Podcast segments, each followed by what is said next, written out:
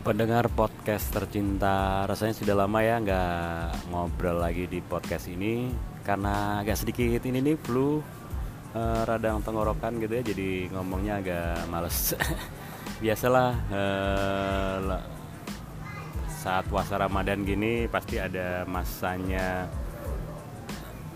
kondisi tubuh agak sedikit down gitu ya dan ini mumpung masih dalam suasana lebaran orang-orang pada berbelanja untuk persiapan lebaran. Beli baju baru beli sepatu baru mungkin sandal baru uh, dan juga gadget baru handphone baru. Nah uh, sekarang saya mau ngomongin brand ya sekarang ini banyak sekali eh, merek-merek internasional yang ada di mall-mall kita seperti apa department store gitu ya yang mulai masuk ke sini seperti H&M, kemudian Pull and Bear, terus ada Zara, yang sudah lama ada Mark Spencer dan yang oh, Debenham sudah tutup ya. Dan beberapa yang lain. Seberapa pengaruh merek ini sih terhadap Anda? Ada banyak orang yang merasa pede gitu ya atau uh, lebih percaya diri, lebih gengsinya lebih naik kalau pakai merek-merek terkenal gitu ya. Hmm, ya, uh, ini sah-sah aja sih karena merek-merek terkenal ini biasanya memiliki kualitas yang oke. Okay, jadi kalau toh baju gitu ya, biasanya dipakainya nyaman. Terus kalau misalnya apa ya gadget gitu eh, performanya bagus Nah, Anda termasuk yang mana? Anda sangat fanatik terhadap merek-merek tertentu? Kalau saya sebetulnya kalau pakaian yang penting nyaman. Yang penting nyaman dipakai dan model-modelnya itu yang terus terang eh, biasanya saya, saya sukanya lebih yang simple gitu ya. Jadi ya, ya itu. Kalau merek Uh, mungkin kedua tapi nggak terlalu fanatik. Tapi kalau misalnya menemukan satu merek tertentu yang banyak modelnya cocok dan nyaman dipakai bahannya dan apa potongannya segala gitu sesuai dengan bentuk tubuh saya yang ya rata-rata orang Indonesia. Itu biasanya akan saya akan uh, stick terhadap uh, merek tersebut kalau toh misalnya nggak ada yang cocok ya mungkin akan cari-cari yang lain gitu.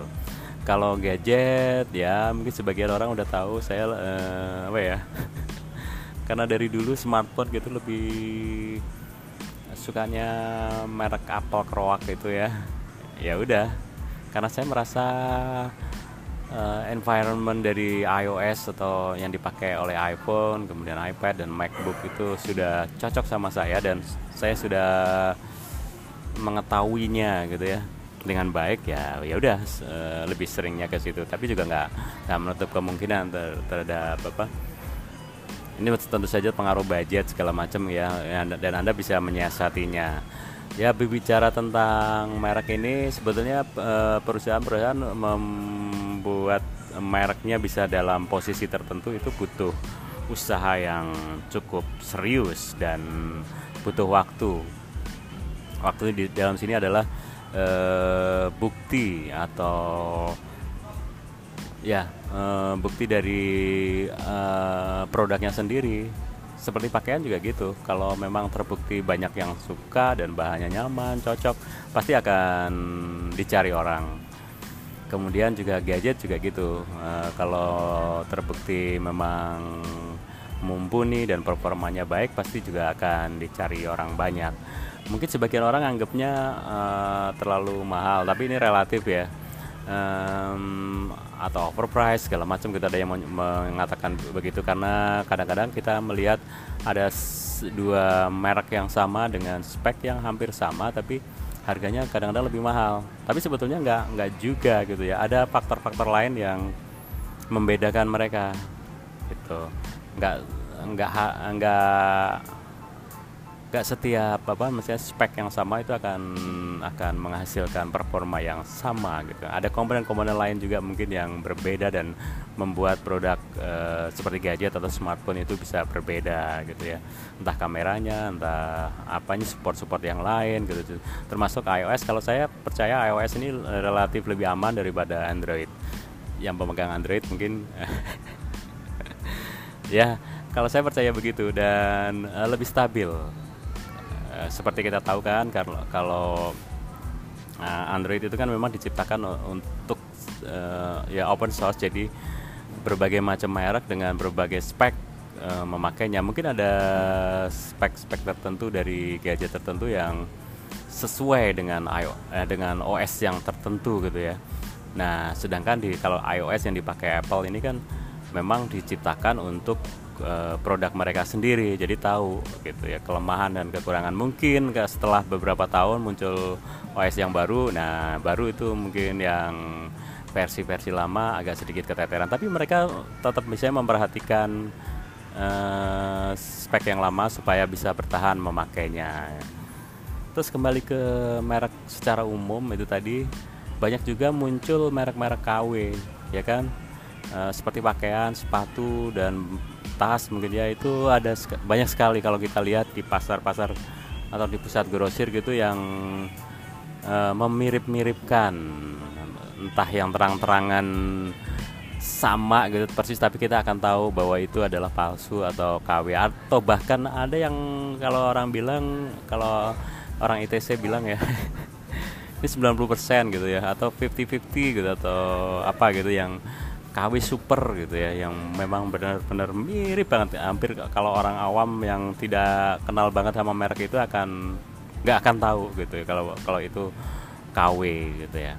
Nah ini ini hukumnya gimana ya? E, sebetulnya tidak tidak bagus ya. Mem, bagaimanapun memalsukan atau membuat versi-versi KW ini akan melanggar hak cipta.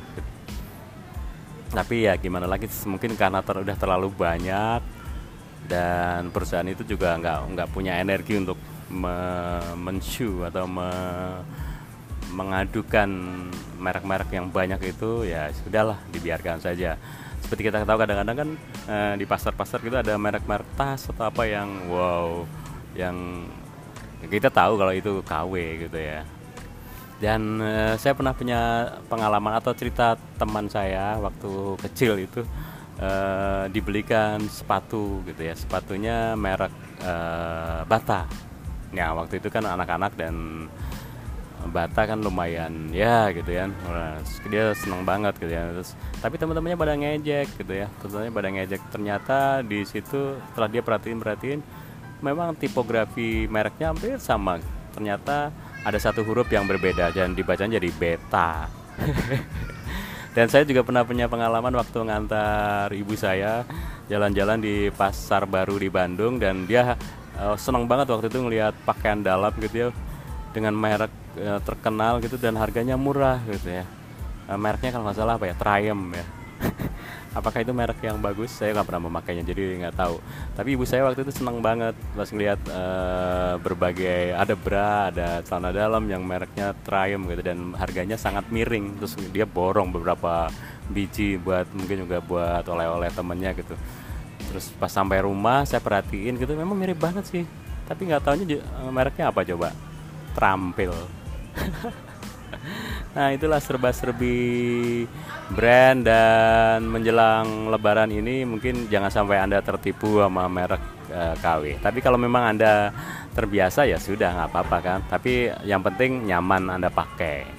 Oke, okay, enjoy living in Jakarta.